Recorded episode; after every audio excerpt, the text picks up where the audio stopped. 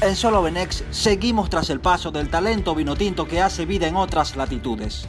Hoy es el turno de Sonia María O'Neill Caroli, la última incorporación de la selección femenina de Venezuela. The Absolute Value podcast is brought to you by Jaybird Sports, high performance wireless audio for athletes. Power your passion.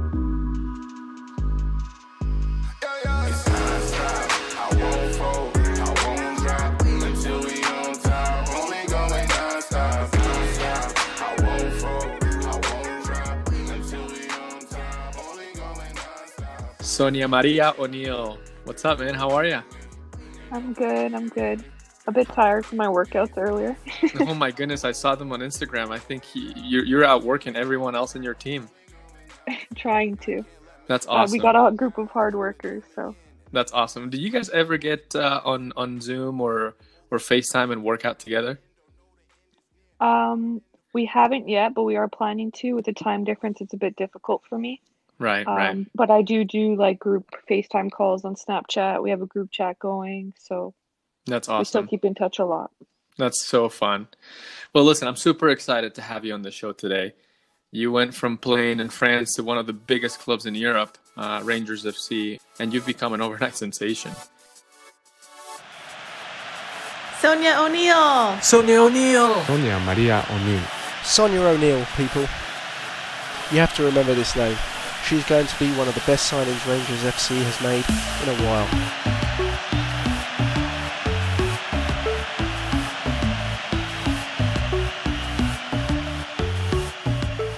Now, with all that buzz around you, tell us about the transition to Scotland from playing um, in, in France and, and playing for such an organization like Rangers. It's been incredible so far. Um, the community, the fan base, it's extremely supportive, like all around, from the coaching staff to the people higher up. The Rangers club feels more like a family compared to maybe some clubs I've been to in the past. And I mean, the facilities are incredible, everything's professional. Before the coronavirus, of course, everyone shakes everyone's hands from the youth to the first team um, but it's just really professional. My coaches um, are great people on and off the pitch. Like they are still calling me to check up on me, making sure I'm okay. Um, the practices, the sessions are very intense. They manage our loads. Everything is super professional from the GPS tracking, the uh, load management, the workouts. Um, the food we receive there too is good. I was surprised by that when I saw our dining hall. I was a bit nervous, but the food's incredible, and actually the chefs help us by letting us know the recipes and all of that. So it's just all around professional. You know, the girls are really supportive, fun group as well. So I'm really enjoying the club so far. Isn't it neat to see such a big club in Europe investing so much time and effort, energy, and love into the women's side of football? Yes, it's actually like, of course, the first um, season that Rangers FC has gone fully professional on the women's side, and you know, just the plans they have for us in the future are, you know, higher than what anyone would expect or know, and just seeing how much support and they're putting into it, the media as well. They're, you know, like even the media is very professional. A lot of content's put out and everything. It's just incredible to see and of course, you know, knowing that we're inspiring the next generation of girls, especially in Scotland, you know, they now have something to look up to. They have professional footballers in their city or their town where they can look up to them. That's amazing. It's really neat to see that, and most importantly, that you're part of it. Um, and and you can tell they've invested in the space because they've signed somebody like yourself, somebody with an incredible resume. You started your career as a professional in Sweden. You went to arguably one of those biggest clubs in Europe, as Roma. You went to Bari. You went to France, and now you end up at Rangers. But what a lot of people don't realize is that that road there was not an easy one, and it was definitely tough to get to that worldwide stage.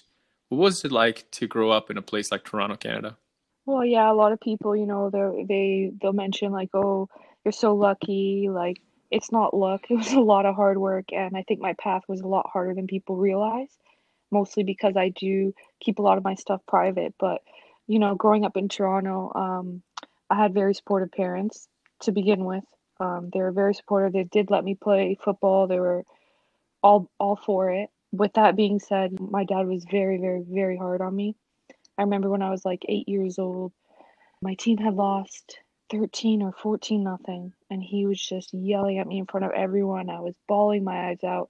My mom's like, please, please leave her alone. There's other players on the field, you know, but he was holding me accountable for the loss. And I didn't see that then. And, you know, like I took it hard. But me and him had a good relationship up until about, I think, high school. He lost his mother and father a year apart on the same day. And then he lost his best friend who passed away in his arms, actually. This took a huge hit on him. And actually, a psychologist had said, like, a part of his brain had, like, shut off due to trauma. And it led to my dad, you know, being very aggressive and really, really hard on me. My dad was actually the manager of one of my club teams. And so he was at every single game and stuff, which you'd think would be great. But during this time, you know, he was having a hard time recognizing who I was, um, his actions. He wasn't aware of his behavior. And so he was very abusive to me verbally in front of people and behind scenes. But I was in a situation where this is someone that had been supportive in my life and you know they're going through something so you stick by it and try to you know help them but in the end it was hurting me. Even people around me were like surprised with you know how hard my dad was on me like ye- yelling. Even at spanish league we we played futsal and it was with guys and people would hear the way he's yelling at me in english and spanish. Mind you he's not the spanish one. Um looking back at it it helped me a lot and it helped develop the character and I have now as a person and a player. So I went away to college and it's not easy to leave home at 17, you know. And I had a coach in college and she was afraid to yell at certain players on the field because they were very sensitive or not good at taking criticism. So I remember there was one game specifically, she was just yelling at me, you know, like just reaming me on the field, even when I wasn't the one making the mistake, it was other players but it didn't bother me at all. In fact, it like I just kept playing because I was so used to that from a young age that I was able to take that as a positive thing that that person cares for me rather than taking it as a negative. And after actually after the game, she had said that the reason why she yells at me so much is because she knows I can take it. Where if she yells at other players, they shut down. So instead of yelling at them, she wants to get her frustration out. So she would yell at yell at me which you know I, I was fine with it and i think you know thanks to my dad i do have tough skin. So for that situation in high school like it wasn't easy at all. Um, a lot of staying at friends houses this that but it ended up helping me in the long run i think and helped me become who i am now and the reason i've been able to go this far in football overcoming a lot of things a lot a lot of things people don't realize you would see especially in women's football. And looking back, I can only imagine how difficult it must have been for you at a young age to not only experience this, but also see your father, who you love, trust, and admire, go through that as well. Because you know that's not him, it's just a reaction to the environment that he was experiencing. Looking back at all of this awful negatives, uh, per se, what positives did you gain from this whole experience? yeah, like you said, you know, it wasn't it wasn't easy to see that because I'm so used to being the little girl that sees him at my cross country meets, my football games, my basketball ones. You know, he was at every single event. Going to that, it was obviously difficult for, for me to see, but even more difficult for me to have to sit him down when he was healthy and tell him what he had done.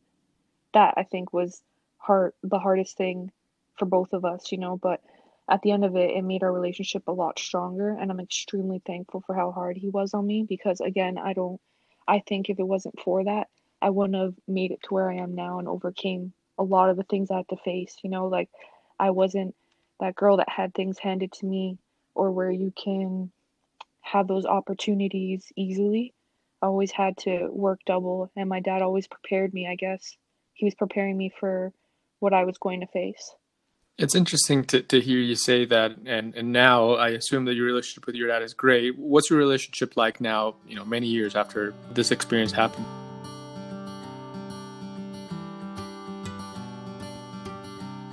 Our relationship is great now. Um, he recently visited me in Scotland. He's come to Italy to watch a match. You know, like I keep in touch with him. Um, I keep him involved in my business side of things apart from him being my father and talking to him as my father. I also have him on the business part of it because, like I said, when I was younger, he was manager of a lot of my teams. You know, he tried to be involved. Yeah, now we talk almost every day about football, non football things. We joke around. We're extremely competitive, whether it's playing pool, FIFA, whatever it is. He's horrible at FIFA now, by the way. and he gets frustrated when I say that. so That's great. I'm sure he's listened to this episode. Um, what would you say to him? it's not only what I would say to him, but what I would say to everyone about him.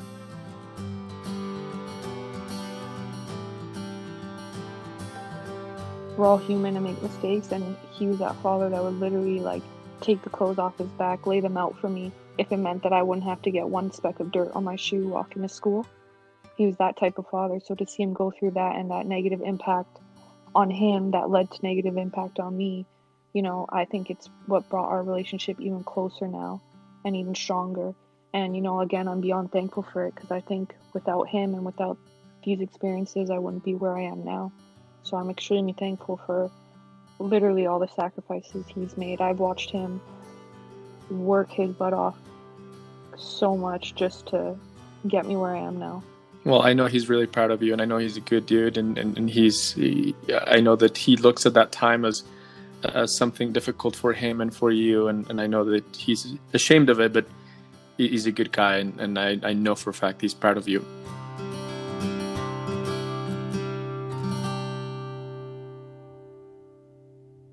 On top of all of this, I know that you didn't have the luxury to play for travel teams. For those of you who are listening to this episode who may not know, in, in America and in Canada, uh, it's a little bit different than other countries. You have to pay to play, and usually the best clubs uh, in our areas are usually pretty expensive. But you didn't have that luxury. You didn't have the luxury to play, pay for a travel team or for some amazing academy. How did that shape you as a person and as a player?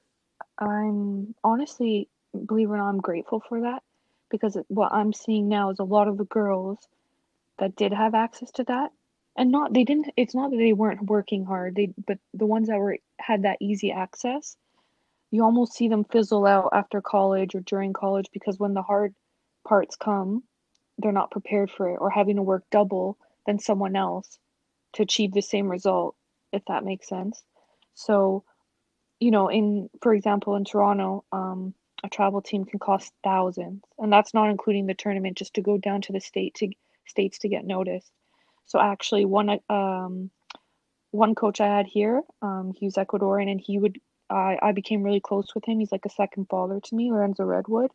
Um, he would coach the teams, and you know because he was the coach and he would take my dad as the manager, it helped lower the fees a bit for me. But then going to an academy, I finally got an academy team, but again, it wasn't like a luxury one. And basically, he was a Jamaican coach, uh, Junior Groves.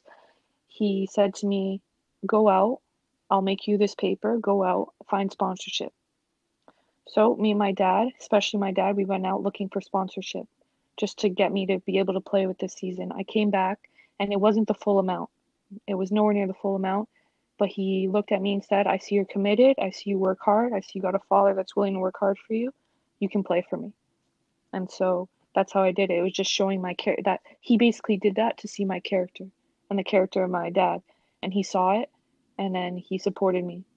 So uh, again, it just goes to show that like you don't need those thousands of dollars or whatever to make it. You just need to obviously work hard and just show your character and show who you are and how bad you want it.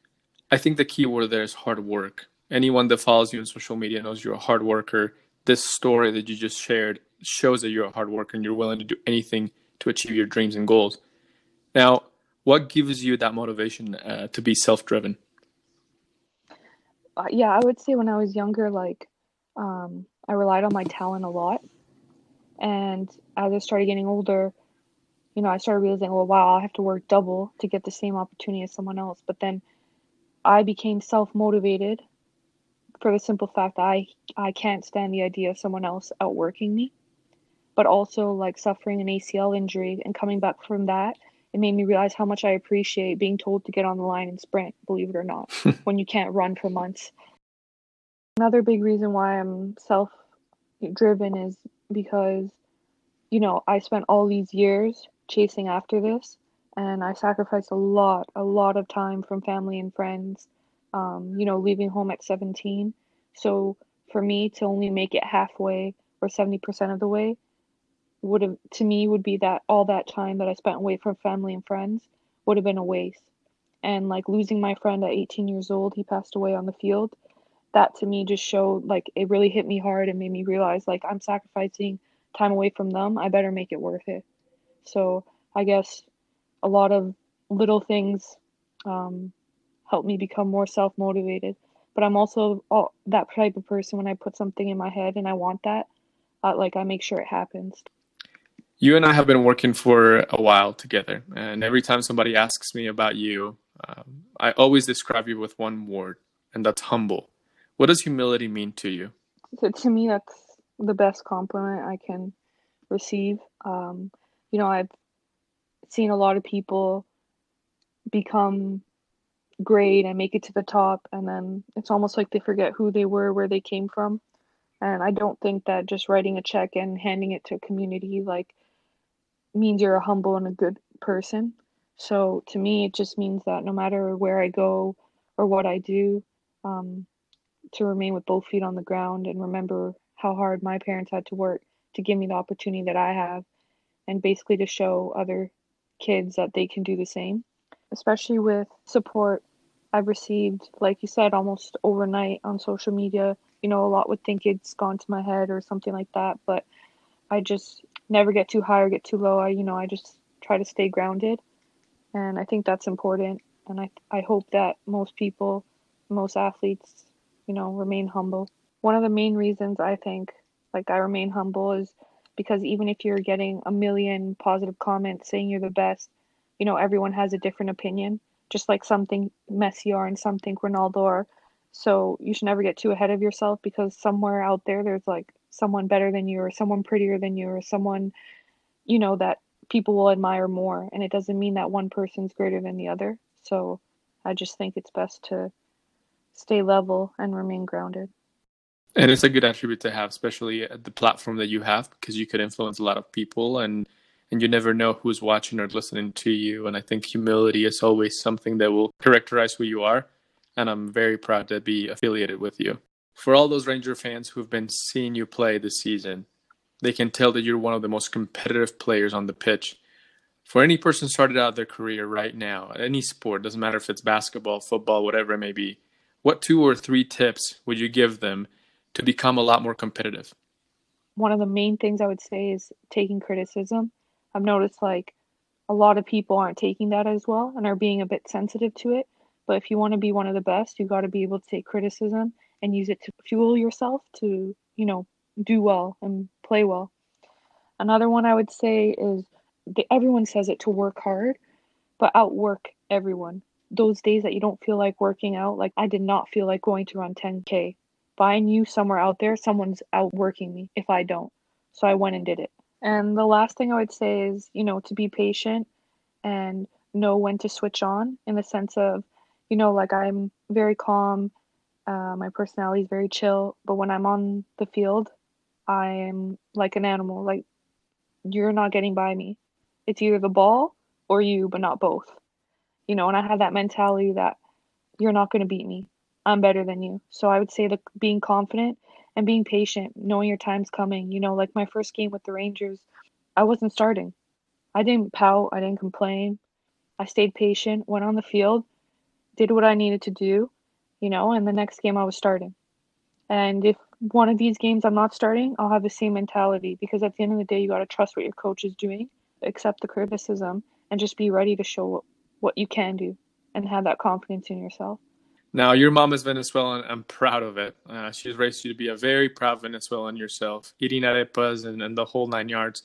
Now, last year you got the wonderful opportunity to represent your country. What did that mean to you?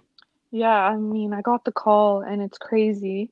Um, I, you know, I'm religious, so those couple months, you know, um, in France, uh, of course, I was happy to be in France, but I was in a place where you know, I wanted a sign, a sign from God, something. I was, you know, just praying for more, basically being thankful for what I had, but a, a sign that I should keep pushing through and with my fo- football career. And, you know, I got the call um, from Pamela, and you know, she was very persistent with me, and I liked that. It showed that she wanted me, and she saw my talent. So she called me, you know, and I'm huge on feelings, and I just got a good feeling with talking to her. And you know, after going to the camp, everything my mom talked about growing up, she would talk about how girls in Venezuela, their personality.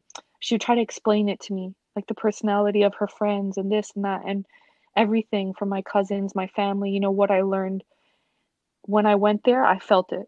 I felt it all, and it felt like a second home to me. And to know that I can represent my country, because to me, I represent Venezuela in my heart, you know, with my family. So when I got that call to me, it just felt right and it felt good, you know. And when I went to the camp, I really enjoyed being with the girls. You know, they welcomed me like their own. You know, I'm the gringa of the team, but they, you know, I love it. The teasing, everything. It was all good vibes. And of course, to know that I'm able, I'm able to represent a country and possibly make history is an incredible feeling.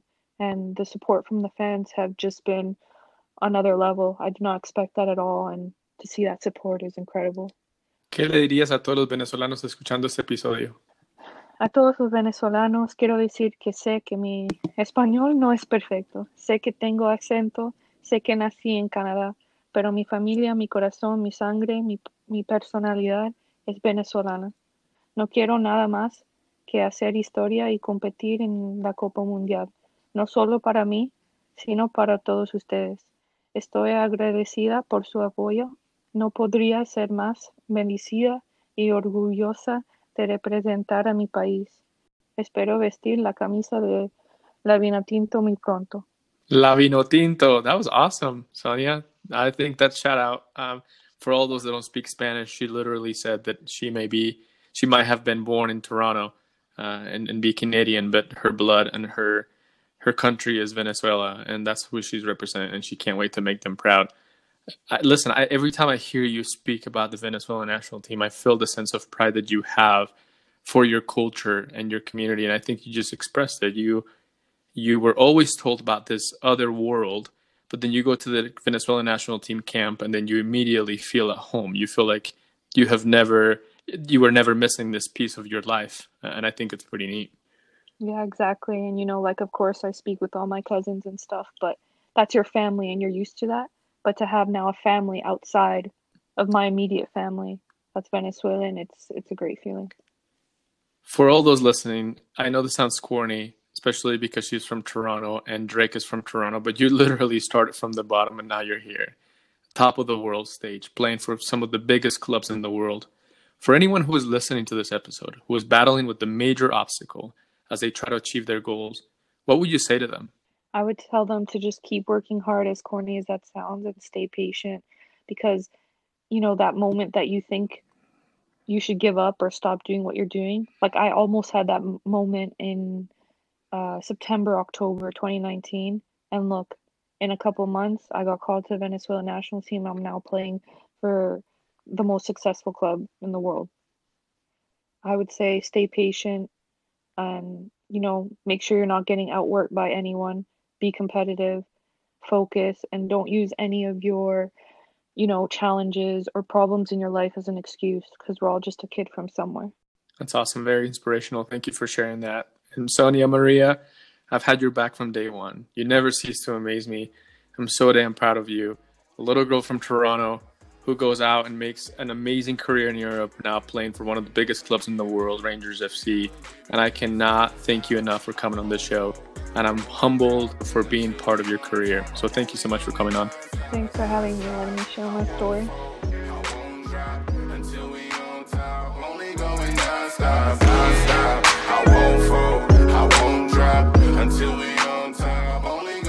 Thank you for tuning in to another episode of the Absolute Value Podcast. Don't forget to subscribe. This episode was powered by Fulcrum, a full service sports agency. All rights reserved.